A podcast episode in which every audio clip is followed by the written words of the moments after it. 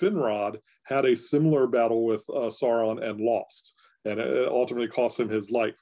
And so for Galadriel to sort of be like, hey, you killed my brother, prepared to die, I, I really like that standoff between the two of them. I wish it wasn't dark Galadriel looking like the woman from the ring, but. you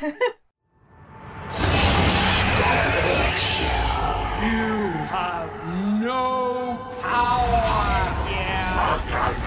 servant of Morgoth.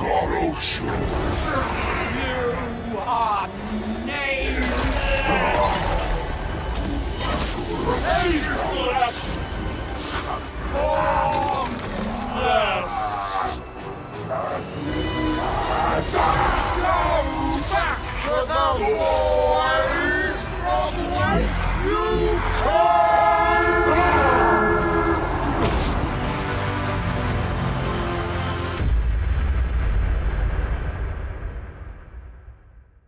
Welcome back to GC8. I'm Eric. I'm Rosie. I'm Johanna. And this week we are again joined by David Kime, and we are talking about the third in the trilogy of films that comprise The Hobbit, the prelude to The Lord of the Rings. Did it really need a trilogy? I'm not sure, but we'll talk about that.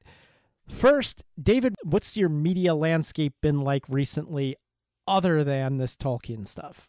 So recently, my wife and I have been every Saturday night watching through series of movies. So, for instance, doing all the Die Hard movies, all the Mission Impossible movies. Not too long ago, did all the Hobbit and Lord of the Rings movies. And uh, right now, uh, we had to pause last night so I could watch The Hobbit. But uh, we're in the middle of all the Karate Kid movies, all the all the uh, classic Karate Kid movies, not uh, Jaden Smith. So we're looking forward to Karate Kid three. Uh, I'm also rereading for the gazillionth time The Naked Sun by Isaac Asimov, which is one of his robot mystery novels. And I'm reading that because the planet they go to, nobody ever actually is in person with anybody. Even husbands and wives are very rarely in person. And so they're all basically living by Zoom. So I thought that would be uh, interesting to reread during this time period. So. Okay, I need you to weigh in on a debate I've had with my significant other about Asimov. First of all, she has a very broad claim that there aren't a lot of good female characters in classic science fiction to begin with, which I find strange because we've got McKillip, Norton, McCaffrey, uh, Le Guin, uh, Bujold, like C.J. Cherryh. I can name so many female science fiction writers from the classic era. You know, Mercedes Lackey. It, it, the list goes on and on. But she, like most people, when they think of the classic era of science fiction, thinks Heinlein, Clarke, Asimov, and maintains that none of them have any good female characters. And I'm like, well, wait a minute. What about the robot psychologist? Um, what's her name? Uh, help me out. I, I don't know the name. I, I know what you're talking about, but anyway, and she's like, well, that's not really a female character. She's a robot. I'm like, she's human, but she relates to robots more than she right. does humans. And I'm like, yeah, she's a nerd. In other words. well, while reading Naked Sun, there is two female characters that could be lead or you know co-stars, and um, uh, I don't know that they live up to uh, Me Too movement standards of uh, good female portrayals. So, or, or even 1970s standards of good female portrayals. So, Susan Calvin was who I was thinking of. Dr. Right. Calvin, yeah. Dr. Calvin, right. Uh, so um, I that that's tough. That that's not my story to tell, but uh, I I did notice the female characters were particularly weak in the Naked Sun. Okay. Anyway, let's uh we got a lot to talk about, so let's jump into this movie here. But before we do, we need to talk about the year. 2014 was not in my personal opinion, I don't think it was nearly as exciting on the uh, social media forefront. But there were some other great things that happened. Okay, so marijuana was legalized on January 1. The very first cannabis store was open in Colorado. A polar vortex hit North America, causing all kinds of problems that winter to start the year off, and there was also a drought in California. We had the uh, Winter Olympics in Sochi. This was also the year the MH370 vanished, never to be found, and all 239 people considered dead. That was the year of the Ebola outbreak. Apple bought the Beats headphones from Dr. Dre. This was also the year of the ALS Ice Bucket Challenge. In uh, Ferguson, the 18 uh, year old Michael Brown was shot by a white police officer, triggering a racist debate in the United States again. This was also the year we lost Robin Williams, one of my all time favorite actors. So I had to mention that this was the year that we lost him and the world changed because he was amazing. This was also the year that Bill Cosby fell from grace with his rape scandal. There was a Sony hack. They said that this was North Korea retaliating because of the movie The Interview. That's why they were hacked. US and Cuba were back on the mend. Um, and then uh, the year ended when Eric Garner was killed by a white police officer from a chokehold for selling illegal cigarettes, and that the uh, hashtag I can't breathe was trending so the day that we're recording this, there's another one of these stories in the media. It like hit this morning. Some of you guys might have known that Rosie and I were punk rockers, and it was normal for us to come into conflict with the police on a fairly regular basis. And it is terrifying in the US to come into conflict with a police officer. And some people who live in other parts of the world might not be as familiar with this phenomenon. So and I promise you this connects to today's episode. In my late teen years, my father, who was also an academic, decided to, or was asked to speak at Oxford in England. And uh, he took me along. I so wanted to go to England. I had never been to England. And so we landed in Heathrow and spent a couple of days in London. And I was stoked about this because I wanted Doc Marten boots, which you couldn't get in the United States at that time. And I knew that the only place I could get cherry red Doc Martens was at Shelley's Shoes in London. So I went and I bought them and I loved these uh, Doc Martens and I started wearing them immediately. I hate being the guy that looks like a tourist. So even though like I became a punk because I was tired of getting beaten on as a nerd and said, okay, I'm just going to act out the part, you know. But I hate standing out in a crowd as a tourist. So I didn't know what to pack for London. So I packed a London fog coat. You know, never mind that those are made in the US. That's appropriate. I got this black trench coat. I'll I'll wear that. So so we're in Oxford, and I'm wearing my black trench coat and my cherry red Doc Martens. Okay. And Oxford's a college town. And those who live in a college town or know about college towns, like everything closes. W- Johanna can back me up on this. Everything closes at like 8 p.m. on weeknights, right? It's not like living in a real city, you know? So I go from London, which is alive 24 7, to Oxford. And I was still a big nerd, right? So I knew that the Inklings met at this bar called the Eagle. The Eagle and Child. The Eagle and Child. And so I wanted to see it. Of course, it was closed, being a weeknight. And so it's like getting dark, and I'm walking down the street. I find it, and I'm like peering in the windows of this place when I hear, wheat, wheat. I hear this like tweet sound, like, and I look, and and it's like a bobby blowing a whistle you know? Like no rosie's automatically laughing because we're used to cops rolling up on us in cruisers and they'll slam you up against the car and and frisk you and start asking you questions. If you're white if you're black you end up face down on the pavement forget about it. But right. But so this guy's coming at a brisk waddle toward me, and he looks every bit in my mind like I picture a Keystone cop like you know they have these domed helmets that they wear and he's got like the brass buttons you know the the coat with the brass buttons and the little billy club that he's swinging around and he's coming toward me. And i gotta realize that in his mind he's looking at me and i don't look like someone i'm a foreigner. I don't look like someone from oxford. I look like one of those i'm wearing doc martens a long black trench coat. I look what like one of those um, troublemakers from London, you know, one of those, the rabble, you know, peering rabble in windows, rouser. right? So, yeah, my first reaction is run. Because that's what we would do when the cops came for us in, in Clifton. It's like, run. They can't catch us all. Duck down an alley, you know? But then it occurs to me there's only two ways this can go. It's not going to be like the first way, which my mind automatically uh, imagines like yakety sax playing and like this this like this like Benny Hill scenario where he's waddling after me, uh, you know, at two times speed, you know, in black and white. But I don't know this town. I don't know where to d- duck into corners and alleyways. More than likely, is going to end with him beating on me with this billy club. So, so instead, I have to like I didn't have my passport on me. I I, ha- I showed him my American driver's license. It was all very British and very proper, and like he established that I could be there and that. Uh, I should watch myself because you know if I'm peering in windows in a long coat, you know it's going to raise eyebrows, and and so then he went his way and I went my never have I ever had an interaction with the cops like that in the US. Ever. No, no, no. They wouldn't do that here.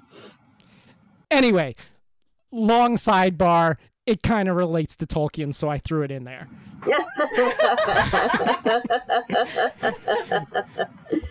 I just also wanted to mention real quick that that was also another good year for movies because we had Godzilla, we had Guards, uh, Guardians of the Galaxy, Captain America, The Winter Soldier, Interstellar, Gone Girl, John Wick. That was the first John Wick movie that came out that year. And X Men Days of Future Past. That was a fun movie. And Divergent came out that year. And I'll just keep it at that. There were plenty of other movies that came out that year, but um, that that was also a, a good fun year for movies. Yeah, and the nominees that year again, the nominees in 2014 were all excellent films. Cate Blanchett, who we're going to talk about soon, was nominated for Best Actress for Blue Jasmine in at the 2014 Oscars. It was also a great year for Matthew McConaughey. Um, the McConaissance started this this year. All right, all right, all right. I'm here for it. Hey. And um, do you see? Do you see what I have to deal with every week? this is why I was like, I'm getting a guy on here. He's like, I need to fill the testosterone, the the lack of testosterone on this show. hey, hey I'm, I'm all about crying Matthew McConaughey in Interstellar, so that's my jam. And um, 12 Years a Slave, I think won Best Picture this year. Other notable titles American Hustle, Gravity, which was a huge hit, also, you know, a technological wonder. No, no, not all of us are fans. Uh, I'm starting to get a sense that this was maybe the beginning of the end of the Oscars recognizing great cinema. 2014 seems to be another another decent year. I don't know, man. I, I don't have a lot of respect for the Oscars sometimes because sometimes I feel like they overlook really good films for the sake of being politically correct and go ahead and crucify me. I am not a conservative. Okay. I'm just saying I've noticed that that, ha- that has happened over the years and I think that that's a shame. Oh yeah, no, you're totally right. Like Green Okay, Book was a you. disaster. Because- no, like Yeah. every everyone agrees that a, a lot of nominations now have the sheen of promoting diversity and inclusion, but they miss the mark like 85% of the time. And this is why looking at the nominees from, you know, the the 2000 the early 2010s I mean, I'm sure there are a lot of great indie flicks that they overlooked, but there are a lot of great indie flicks that actually made it onto this list. Like Philomena was nominated for Best Picture, that cute little movie with uh, Judi Dench, and Nebraska, the Alexander Payne comedy with Bruce Dern, that's shot in stunning black and white and is just like this incredibly low key, hilarious comedy. That made it onto the Best Picture nominee list, and we just haven't seen anything like that uh, up until this year when the only films that came out in 2020 were independent films so. But more on that anon. We got other things to talk about. I want to talk about set design. They took over you know a good part of new zealand for the landscape porn we've discussed earlier but they also built sets through all eight acres of Stone Street Studios on the Miramar Peninsula in New Zealand, as well as six sound stages the production was absolutely massive. They were helped by Tolkien illustrators John Howe and Alan Lee, who have spent their entire careers developing a deeply researched, very intricate rendering of Tolkien's universe on book covers, in special illustration plates that appeared in the later editions of the books in the 80s. And they took these thousands of illustrations and handed them over to art director Dan Hennah, who helped realize them as physical sets. one of the phrases that came up in interviews when they were talking about these illustrations was this idea of adaptations of adaptations. And that a lot of the work they're doing is taking Tolkien's Middle Earth realm, which is in some ways an adaptation of medieval culture and real history and real artifacts. And then they have to adapt Tolkien's adaptation of m- medieval life into a recognizable, cohesive world. We're going to talk about some examples, but first, I wanted to read a really great quote from John Howe about this approach. Bestowing a level of integrity on any fantasy world means accepting aspects of it that you may never explore, constructing an alternative art history, creating artifacts and costume styles, accepting inconsistencies and blank spots, finding the best way to make it appear as a realistic universe. Something of a contradiction, perhaps, but the necessarily empirical approach involved weaves these inconsistencies into the fabric of the place. And so I think as we're thinking about is Middle Earth medieval Europe? Is it its own thing? What are the areas that don't fit with our concept of medieval life? What are some of the areas where, in some areas of Middle Earth, it works one way and in some ways it's another? that trying to blend these inconsistencies into a world that feels inconsistent the way the real world does. It can't all be perfect. It can't all be uniform. It can't all make sense. Otherwise, it won't feel lived in. So, with that idea, one particular set piece, the Castle of Dol Guldur, as a broken down medieval castle where some evil shit has gone down in the past and is still lurking everywhere and how they managed to make it feel like it belongs in history it belongs in in myth but then also belongs in this middle earth i think is extremely well done and that the set pieces do fit with the world of the illustrations that howe and lee created it would later go on to be restored yet again before Lord of the Rings, but it is a place where uh, Sauron or his minions uh, keep getting attracted to as a base of operations. And so I liked its depiction of being, yes, kind of deconstructed, but still usable. Um, and and one thing to keep in mind is that Tolkien saw all of his third age stories, The Hobbit and The Lord of the Rings, as the end of the time of magical beasts in the world. So we are seeing whether whether it's going to become the age of man or the age of orc, you know, that's the suspense. But we are the it is the ending of the age of elves. It's the ending of the age of magic. It's the ending of the age of uh, fairy uh, in, in Middle Earth. So uh, you're you're starting to see those older uh, civilizations start to crumble. I, I will throw out the geekiest comment that will probably be made, today. There are a couple scraps of Tolkien writing that implies that perhaps the Middle Earth stories take place in Europe pre Ice Age, and then they get erased by the Ice Age. So uh, that I can't say that Tolkien definitively believed that, but there are hints of that idea in a couple different places in Tolkien's writing in my head canon, that's when it happens. We've talked about head canon before because uh, Robert Howard with Conan also implies that the Hyborian age like predated our Stone Age, even though it totally represents our Bronze Age, and Tolkien totally looks like our Iron Age, and you know. But let's just say, in my head canon, all of this stuff happens in pre-Paleolithic times. It's so interesting, David, the way you phrased that as Tolkien believed this is when this happens, and y- your interpretation of Tolkien's relationship to his universe is very similar to Peter Jackson's, where Jackson imagines Tolkien as the narrator of a history that he has witnessed or has been passed down to him or a, or a world that that he has been told about and then is repeating back to us rather than someone who is creating the world. Right. And this gives Jackson some license to point the camera somewhere else, say like the world exists independently of Tolkien. Tolkien's just, you know, showing us what he wants us to see and so we can create new characters, we can bring in different elements of this story into this narrative framework just by pointing the camera somewhere else. I've said before of the Hobbits movie specifically that, yeah, The Hobbit by Bilbo Baggins is Bilbo Baggins' view of The Hobbit, but maybe Peter Jackson in the, in the time in between has found archaeology, other documents, other evidence to fill in the stuff that Bilbo didn't witness. So, and didn't Christopher Tolkien also sort of do that, like where he would he he expanded upon stuff based on scraps of notes of JRR's? He um, was very hesitant to actually write or fill in anything, but he would edit together things or publish with essays explaining where they came from.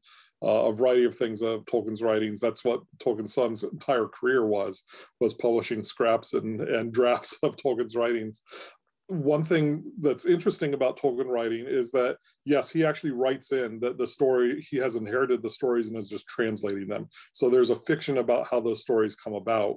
But then what he does is as he's writing, he he drops in these little hints and pictures of a wider world just for color, just to give a more uh, real three-dimension color. And then he obsesses for the rest of his life of what did I mean by that? That has now been published, and I got to figure out what that means. And going back to one of the very first questions, he went to his grave not knowing exactly what orcs were. so, uh, and he, he went to his grave not knowing exactly who the blue wizards were and when they came and, and things like that. So he would drop these things in and then he would obsess for the rest of his life trying to figure out what that means. I think that there's also an epic story tradition of the author being the narrator. The Homer idea of I think the the Iliad or the Odyssey starts with "Sing in me, Muse." I know in the Mahabharata, which is the great Indian epic, was supposedly told to the scribe by Ganesh, one of the gods, you know, and so that the people that wrote these down was were just sort of the the mouthpiece of or the person that told the story, but that it was given to them, this larger epic. Tolkien supposedly was asked at one point why he didn't write a sequel to The Lord of the Rings and said something to the effect that he actually tried and that it was the age of men and it was too depressing. That's good. That's very good it's just out of reach, but Christopher Tolkien published his draft of that sequel to Lord of the Rings, and I, I have it just out of reach here in, in my office here. But yes, yeah. Let's all go to the lobby. Let's all go to the lobby. Let's all go to the lobby to get ourselves a treat. Elevenses is, which we are going to have now, is one of the lighter meals in the Hobbit day. So I chose a recipe from another cookbook this time Recipes from the World of Tolkien Inspired by the Legends by Robert Tuesley Anderson. But this recipe is pretty much exactly the same as what I used to make when I was a employee of a small cafe this was one of the most popular things we offered on our food menu. In the cookbook here, it's called Beorn's Warm Baked Cheese. You get 300 grams, basically a wheel, a whole wheel of baby brie or camembert, one or the other. You want to buy the kind that come in the little wood boxes. They come in a little round wood box. That's important. You also need three tablespoons of honey, 25 grams of pecans, a handful of dried cranberries, and a sprig or two of thyme. First thing you do is you remove anything covering the cheese. It's usually wrapped in either wax paper, foil, or plastic. Take that off and you put the cheese back into the little round wood box. Okay. And then place that box itself on a baking sheet it might leak because you're then going to drizzle all that honey on top of the cheese. Then you bake it in a preheated oven, 200 degrees centigrade. This recipe mentions gas mark 6, which I don't know what that means, but I guess gas mark 6 is uh, an oven setting. Anyway, you bake it for 15 minutes. Then, while that's baking, you get I have a little tiny iron skillet that I do this in, but you basically take a small frying pan and for three to five minutes you toast the pecans. Then you take the cheese from the oven, cut a small cross in the center of the top, and scatter the pecans, cranberries, and the thyme sprig on top, and you serve it with a crusty bread. Something that that I think we can all believe Beorn would eat, probably in one bite, but still. I was gonna say for Beorn, that so- Beorn, it sounds like a single serving snack. Um, I think if it were me, I'd want to share it with a friend. That's a lot of cheese for one person. I sometimes have it with sliced apples Mm. and, and dip apples in it instead of, of uh, crusty bread. But do what you like. Baked brie with honey. Mm, fantastic. Okay, time to jump into it. Now that you have your snack, let's talk about the dragon. what Smaug represents and and what he's doing in this story really becomes clear more in the third chapter. Not just because of the destruction he, he inevitably rains that we've been promised throughout the story, but also because the themes around greed and the power of money to corrupt people in the story, namely Thorin, and the dragon imagery continues throughout this third chapter. I have only really one nitpick about the portrayal of Smaug, which is the line that he pronounces as he's flapping towards Lake Town, ready to absolutely crush them. And he says, I am fire, I am death. It strikes as one of these over the top moments at the end of the second film, but damn if he's not fire and not death at the beginning of the third one. And and i i'm curious to hear your feelings about this transition. Like how the second film ends how the third film begins. Does peter jackson pull it off? Let's have uh, David answer that. You know, I, I'm going to admit that usually second movies in a trilogy are not the best. I, I think that's fairly universal because it's just trying to get from point A to point C. But I like Desolation of Smaug best of the three Hobbit movies, and um, Battle of Five Armies at least is at least the fifth best of the three Hobbit movies. So. uh, but I, I love the ending of Desolation of Smaug. I, I think it's a perfect cliffhanger ending, and to jump right back into it uh, in, in the third movie, uh, where where he does rain down fire and death. Uh, I, I, th- that's one of the best parts of this ad- adaptation. I feel personally. Yeah, that is definitely a great bit. This is where my memory is starting to fail me. I used to be on point with all this stuff, but I, over the years, had started to conflate Dale and Lake Town. I always remember, you know, particularly from the uh, Rankin Bass stuff, uh, but also from reading the book, you know, the men of Dale looked up with faces pale beneath the light, beneath the moon, you know, and I'm thinking it's the men of Dale that are looking up and seeing the dragon come, not the men of Lake Town. But Smaug really does rain down death and fire from the sky in a World War firestorm type thing.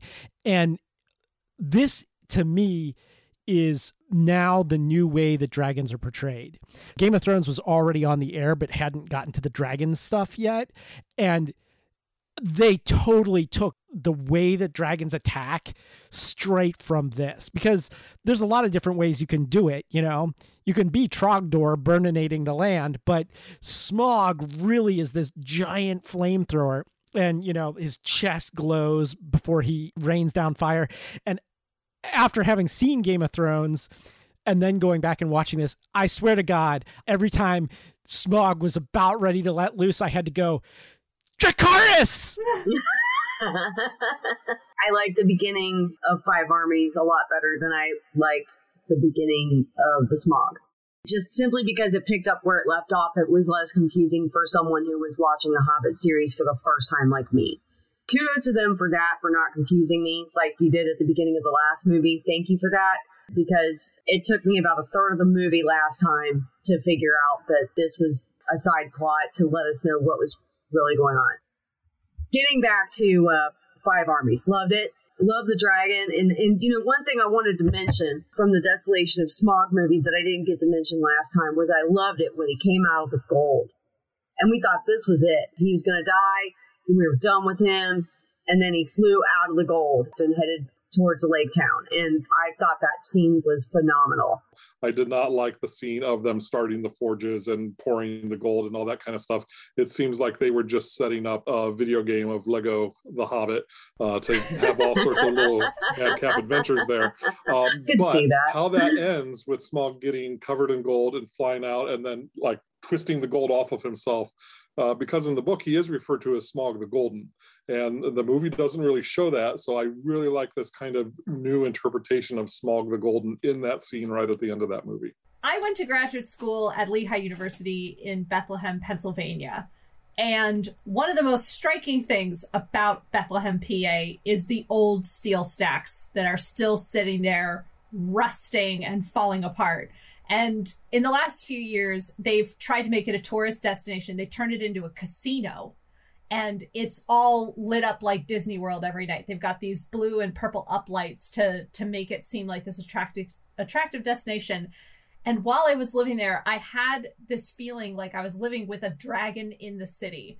This sense of this like huge hulking beast that was occupying an area where it used to produce treasure and was a huge symbol of capitalism and greed and ultimately this beast had just kind of nestled there and people were continuing to feel the deleterious effects of not being able to breathe. I mean, like all of this dragon symbolism was just like really intense in Bethlehem. And then to turn the steel stacks into a casino was just like just one more over the edge. But like I I love how how intensely Tolkien has rendered this like dragon mythology of of the dragon being attracted to wealth and hoarding it and that Smaug like you know buries himself in the pile of gold like like it's a down comforter. It's i mean just it's it's so well done. And then this imagery of him being covered in gold and spinning it off to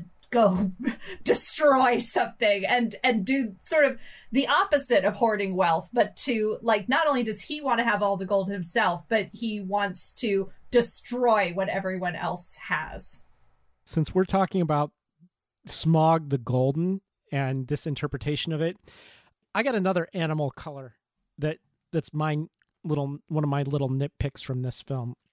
And this may be a headcanon thing, so I have to consult with David and see if he, he has the same impression. But at one time we see Gandalf racing to get there at a full gallop on his horse. His horse is like multicolor and I've always had stuck in my head that Shadowfax was supposed to be pure white. Now, is this a mistake? Is this pre Shadowfax? What's the deal here?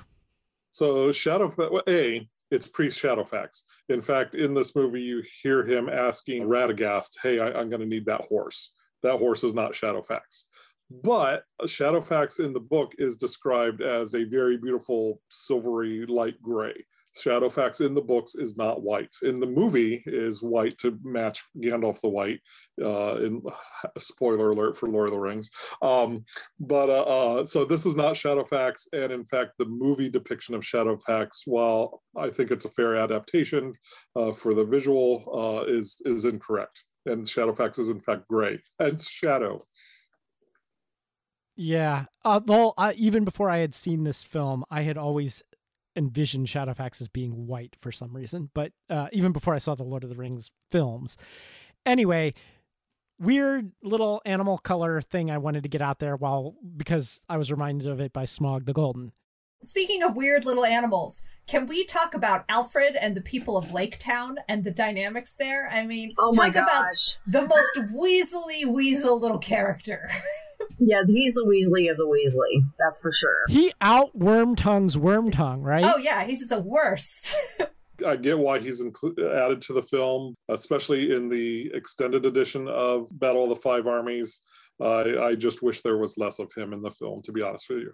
Oh, no, I agree. And especially because I feel like he adds this overkill element to the themes of greed that it really doesn't need to be there. Like I like that the master and Alfrid represent, you know, it's not just dwarves, it's not just dragons, it's everybody. Everybody is victim to this greed problem. But in the third movie, it it like gets to the point of like now you're hitting us over the head with this. Right. Like it's the stuff we get with Thorin and the themes around greed and how he's changed by it is already pretty strong and pretty didactic and Alf Alfrid just makes it like okay god like we get it I, I I gotta agree because Tolkien is all. I mean, this is one of the central themes of Tolkien's works, and and he's pretty heavy-handed about it already. The idea that that greed, the lust for money and power, is the greatest evil in the world, um, and gold. You shouldn't value it over everything else. In fact, one of the most famous Tolkien quote that everyone knows is his inversion of Shakespeare's "All that glitters is gold" to "Not all that glitters is gold." and like this character this added character to, that's just so greedy because we already had the greedy town baron uh, guy. The master played by Stephen Fry. Yeah. Great little character bit there for Stephen Fry. Yeah so we already had that in there to add yet another greedy character that tries to make off with the treasure uh you know but you know that is the central theme to this book and to these movies so So this is, I guess, my uh, tangent, uh, purely trivia. Bard's children, the two daughters are actually real life sisters and the real life daughters of, I believe his name's James Nesbitt, who played one of the dwarves. And his son, some of your listeners might recognize as as young Ian from Outlander. Uh, so there's an Outlander connection, not not just through Dwalin, who also goes on to be an Outlander, but uh, Bard's son is young Ian from Outlander. uh, does peter jackson have a daughter that's in this film um in lake town I thought I had read that yeah um, when I was reading through the notes that his daughter actually made an appearance, and he even made an appearance in the film, but you wouldn't have known it was him. we we saw him at the very beginning in Bree in the last film, and then Okay. we see him at the very end of this film. But we'll get to that. But his daughter, she was kind of upset apparently because you barely see her in the house, and she's doing dishes. And they made her actually do the dishes. Like so she was really doing the dishes. So so really she wasn't in the film so much as she was cleaning dishes. Like, okay, you can be in the film, but you have to do dishes in the film. Dang it. well, I think she played two or three different roles in Lord of the Rings. So, you know, they don't want her getting greedy with these roles. So, yeah each time it'll be a different chore Yeah, that's right. In the next film, you're sweeping floors. After Yeah. that, you're doing everybody's laundry. just adding layers to complete the realness of the world. You know, if you don't have people doing chores in the background, then what you're left with is a traditional English country manor house story like Downton Abbey, you know, where the the labor is totally erased from the narrative. At least in Lord of the Rings, people are working. Right. I have a different theory, which is that all that those dishes needed to, to be reset when they did other scenes. And you know, New Zealand's only so big. There's only such a big labor pool, and they probably ran out of set PAs. So they're just like, ah, have her wash the dishes in this scene. Does that wrap up Lake Town, or should we talk about its distraction now? well, we never did mention Stephen Colbert, who also makes a cameo in Lake Town in the last film and in this film. Yes, with an awesome eye patch. well, this goes back to Desolation of Smaug, but it, jumps in right after this is Tauriel's healing of Kili in Lake Town. The first time I saw this movie, that kind of bugged me because there's no way she should be portrayed in the same way as, as Arwen was portrayed, even though this is a clear Arwen callback from Lord of the Rings. Between watching the movie the first time and the second time, I watched that scene in Lord of the Rings. And actually, there are clear differences in how they're portraying Tauriel. She's not emanating light and she's not taking on a fairy appearance like Arwen does in Lord of the Rings. She, she is herself. Her Middle Earth self, and she's reflecting light. Light's coming around her. She's not actually the source of light like Arwen was. So I, I thought that was a good way to call back that Arwen scene but also respect the source material, and Tauriel would not have that same power that Arwen did. So I already have the nitpick about the head cheerleader dating the nerd. But on top of that, they, not only did they create this character for this, but, you know, she's kind of the Mary Sue here. Although I would throw out the, the healing scene is more in keeping with Tolkien's writing about the strong uh, women elves and, and his, his writings, whereas maybe the battle stuff is not so much uh, what she should be doing according to Tolkien. So I think also some of it is just a visual component. There's something wonderful about watching the elves battle the way the elves do with, you know, a lot of archery and very dancer like movements, which is in such contrast to watching the dwarfs fight. And I think that if we didn't have Legolas and Tauriel in the mix in these battle scenes and like have personality, people we care about and could could follow, I think the fight scenes would get much more boring much more quickly because there's just a limit to what the dwarves are able to do both because of them being dwarves and their style of fighting but also you know their particular size and weaponry. There's just limits to what you can do in choreographing those fight scenes whereas it seems like with the elves the possibilities are endless and and maybe even to a point of being ridiculous when it comes to legolas. Uh any well, we, we might get to there later, but that's one of my nitpicks about this film. I think that's all of our nitpick, but we could get into that now. I think it's time that we, I mean, this is the Battle of Five Armies. We could start talking about the fighting here. And I got to say that I'm not as opposed to it as some of the rest of you guys are. I really like a good battle. And this book is fundamentally different from The Lord of the Rings. It's much more lighthearted, and they had fun with it. And I'm good with that. This is not the battle for the Pelennor Fields. This is you know, the Battle of Five Armies. All right. It's a little over the top. And the dwarves on goats, whoever came up with that, that was genius. Because I don't remember dwarves on goats in any previous incarnation of this. Some say rams, but they definitely say goats. Balin even says, My goat riding days are over which became apparently that became a phrase that the crew would always say. Like if someone like was done or was leaving you know instead of being wrapped they they would be like my goat riding days are over. But yeah some of the the battle stuff gets way over the top and Peter Jackson just doesn't have someone to reel him in. And this is where he gets into Lucas prequel territory, where you have like things like Legolas jumping down, stabbing the troll, making it knock over the tower into a bridge, you know, and then he's running up falling stones, defying gravity, you know, that kind of stuff bugs me. Yeah. And what's interesting is that they seem to swing back and forth between cartoonish video game style thing where you could just picture Legolas running up the falling stones forever. It would be like a whole level in Mario of trying to get across this bridge. But then you have some really awesome fight scene moments like um, Thorin's confrontation with Azog on the ice, which could have had the same level of cartoonishness, but actually was executed beautifully, I thought. Agreed. I disagree only for one part, and that is when he returns from beneath the ice and like somehow like what's he pushing off of? Suddenly he like f- like superman flies back out from under the ice back on top. Oh i thought he was using the knife stuck in thorin's foot like a handhold and like pulling himself up with his tremendous arms and his Klingon weapon extension. The action figure of Azog has traded out his fork thing for a Klingon blade. But I got to go back and rewatch it. But my recollection was he was drifting under the ice, you know, and mm-hmm. Thorin's looking down at him, and he, he think you think he's dead, and then this is pure Jason from Friday the Thirteenth. He like jumps out. I mean, it looks just like when Jason jumps out of the lake in one of the Friday the 13th films. And like, boom, he's back on the ice. He's not dead and he's going to fight again. Well, he doesn't have a jetpack. and I hate to say this or sound vulgar, but he is a vulgar character. So maybe he passed gas under the water and that kind of propelled him out. I'm 12. is, is it too hard to imagine that he found some footing under on a rock underneath the water that allowed him to jump?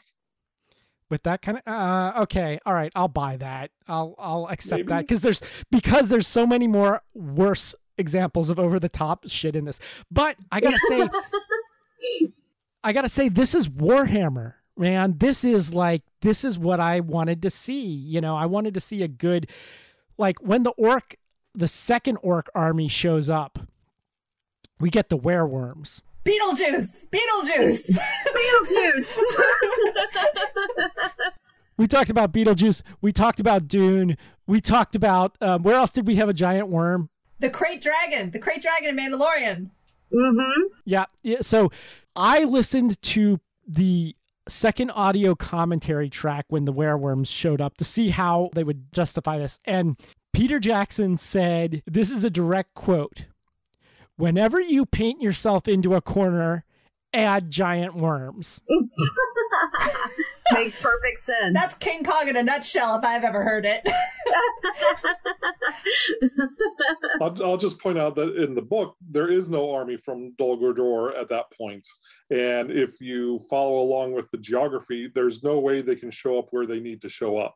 So, yes, Peter Jackson has painted himself into a corner. He's got to somehow maneuver that army past the other armies and therefore wereworms. But yeah, I I don't like them. Now, we could say he since uh, army from Dol Guldur attacked Dale and the Lonely Mountain during the uh, time frame of the Lord of the Rings.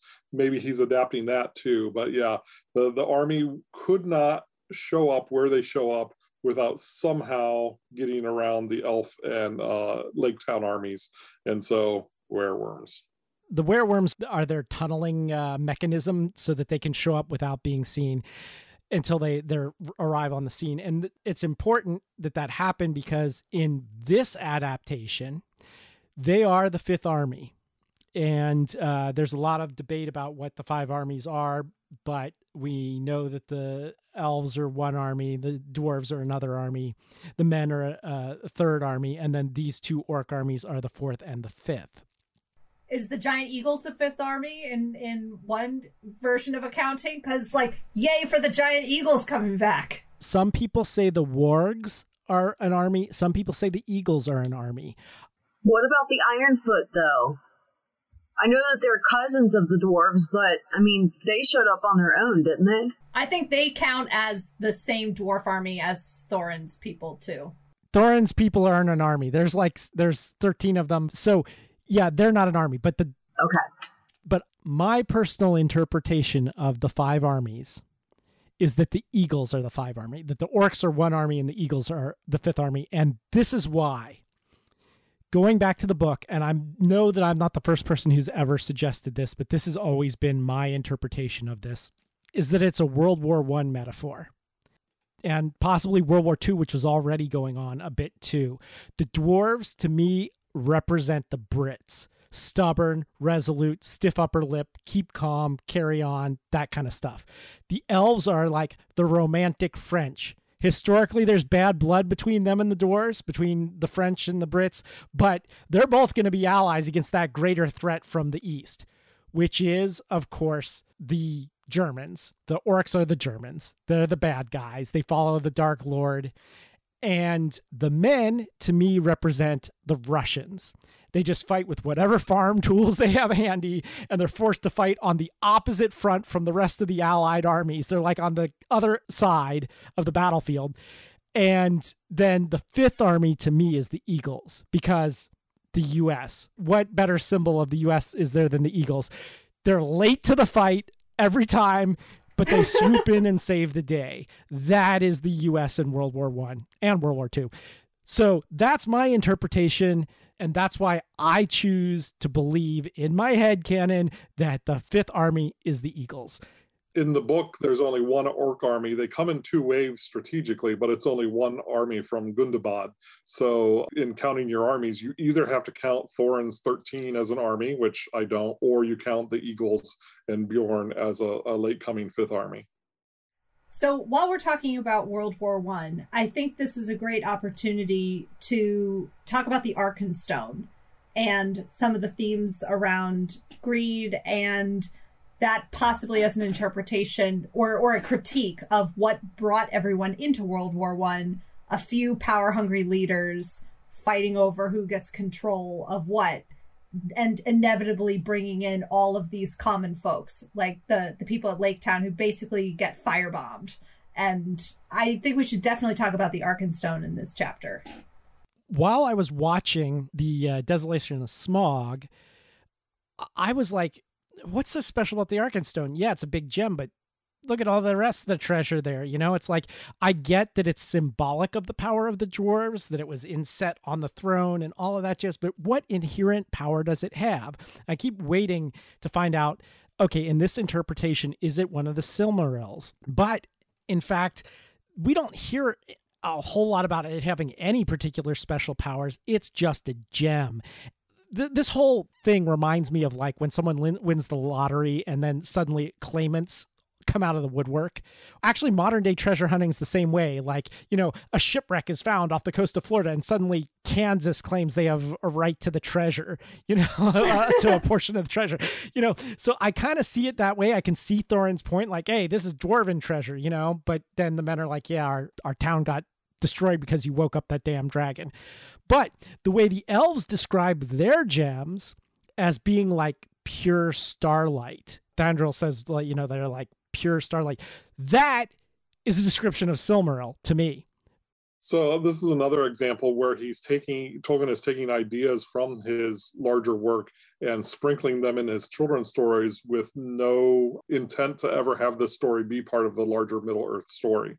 Definitely, I think he has the Silmarils in mind when he's talking about and writing about the Arkenstone, but uh, absolutely, it's not supposed to be a Silmaril. Although ironically in an early part of his writing he actually translates some some of his writing into old english so that he can then say, "Hey, look, I have the old English stories that I translated into English." Uh, Hilarious. and, and, the word for Silmaril in the Old English translation of the Silmarillion is Arkenstone.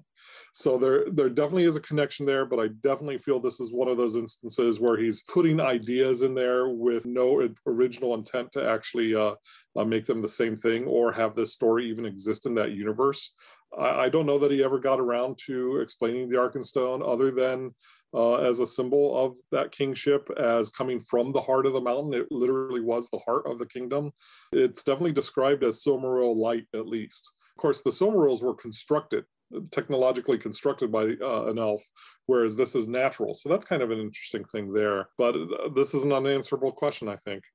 If we take Eric's interpretation that the dwarves are meant to represent the English and the orcs are meant to represent the Germans, which makes sense to a degree, but then you have this really interesting layering. There's a lot of talk about like homeland and like who owns what and who is entitled to what that you mostly hear in reference to the German side of the story of of World War history about like what lands belong to them and what they should be able to lay claim to. And so it's it's interesting seeing how the Arkenstone allows us to look at the quote unquote British side of this story as possibly falling prey to a similar kind of mindset that draws them into war. This question of like how much of a threat was Germany? How much of it was a war where there was a little bit of senseless land grabbing on both sides and the British Empire was strong then, but then, you know, as a result of World War One, they ended up with a whole shit ton more territory in Africa and all over the place.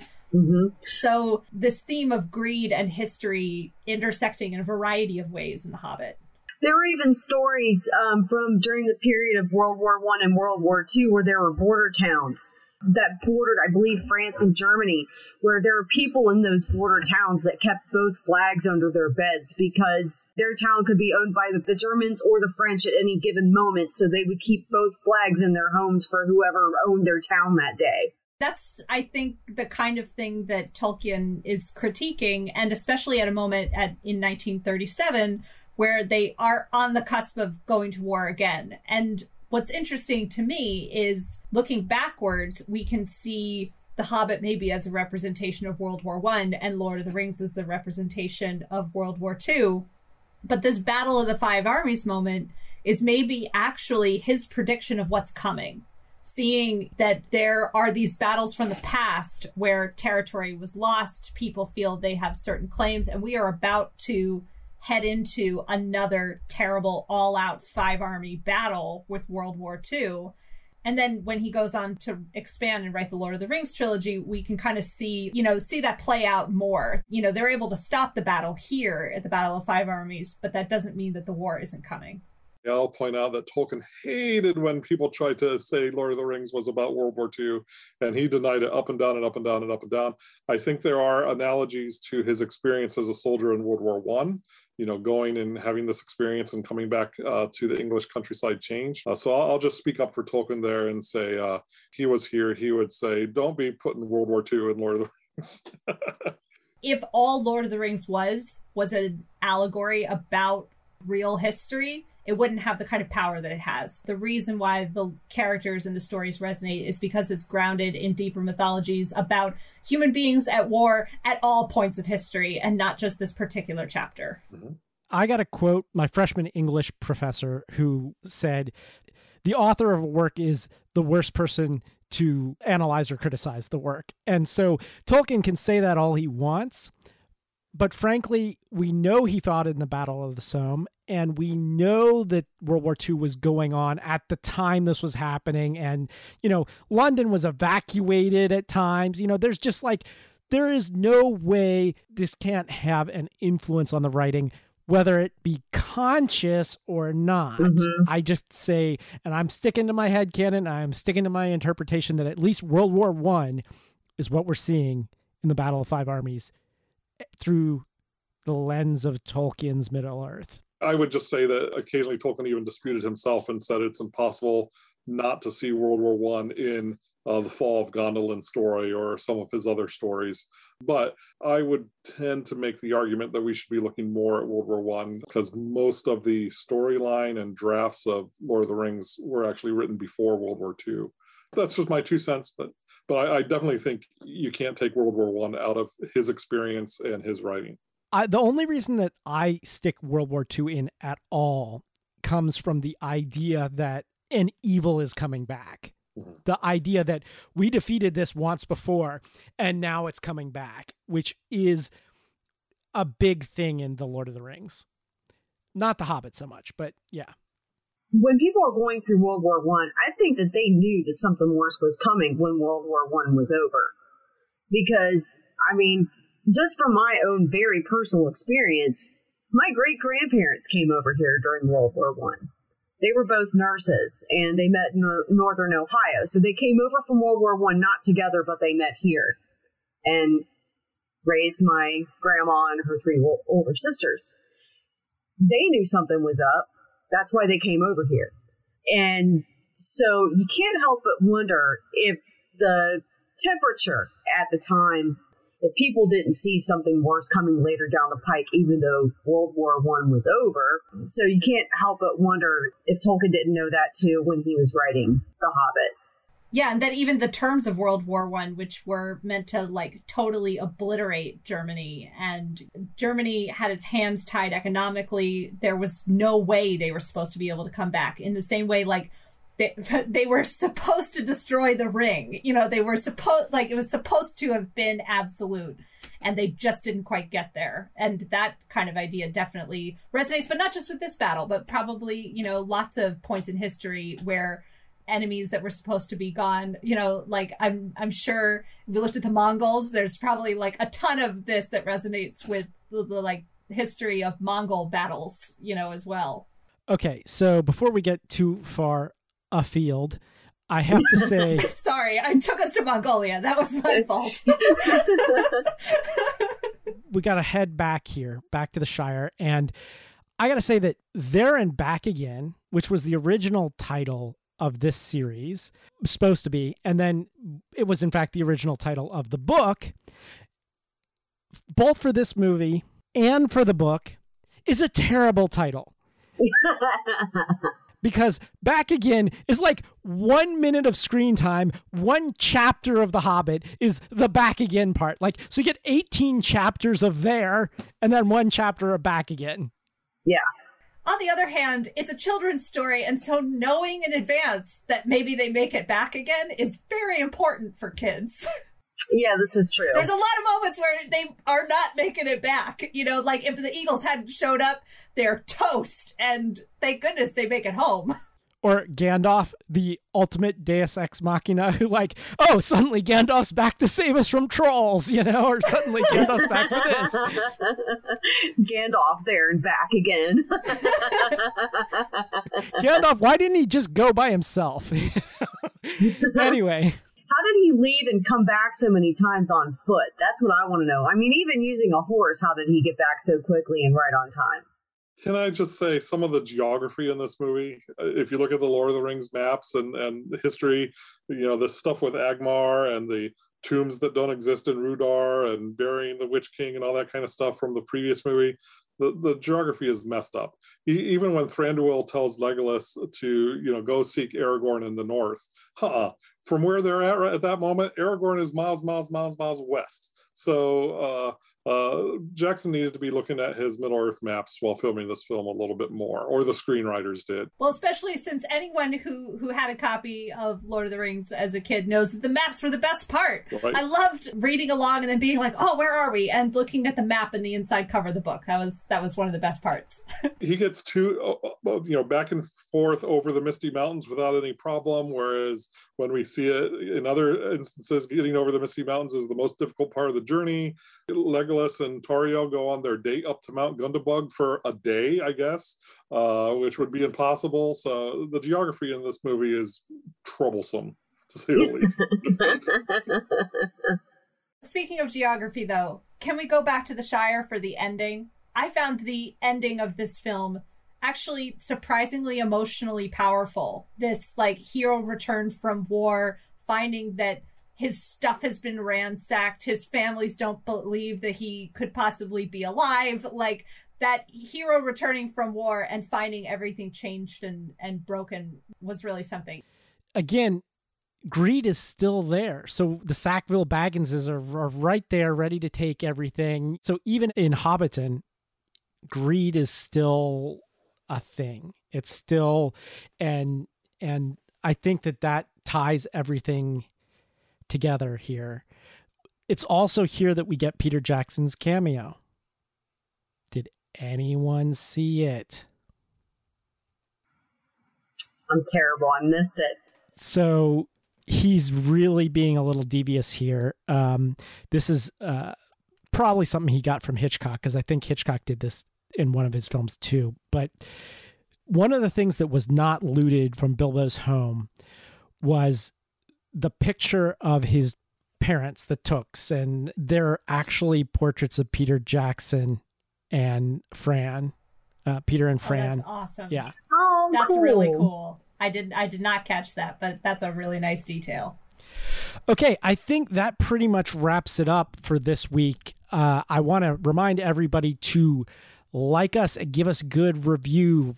Of, you know, give us a bunch of stars, as many stars as you can on whatever, whether it's Google Play or uh, Apple, iTunes, Apple Podcasts, or uh, wherever you get this podcast, because we were really trying to reach out and have people find us.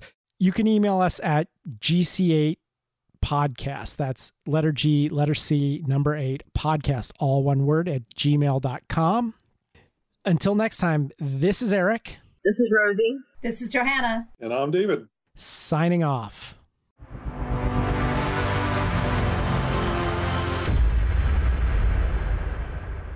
In this movie, um, they give Legolas's mom sort of the same story as the Sons of Elrond's mom, sort of, not exactly, but pretty close. And uh, uh, Thranduil telling uh, Legolas to go find Aragorn and hunt orcs with him. That's very much the story of the Sons of Elrond. So here we're, we're sort of retconning the Lord of the Rings trilogy to explicitly say, state that.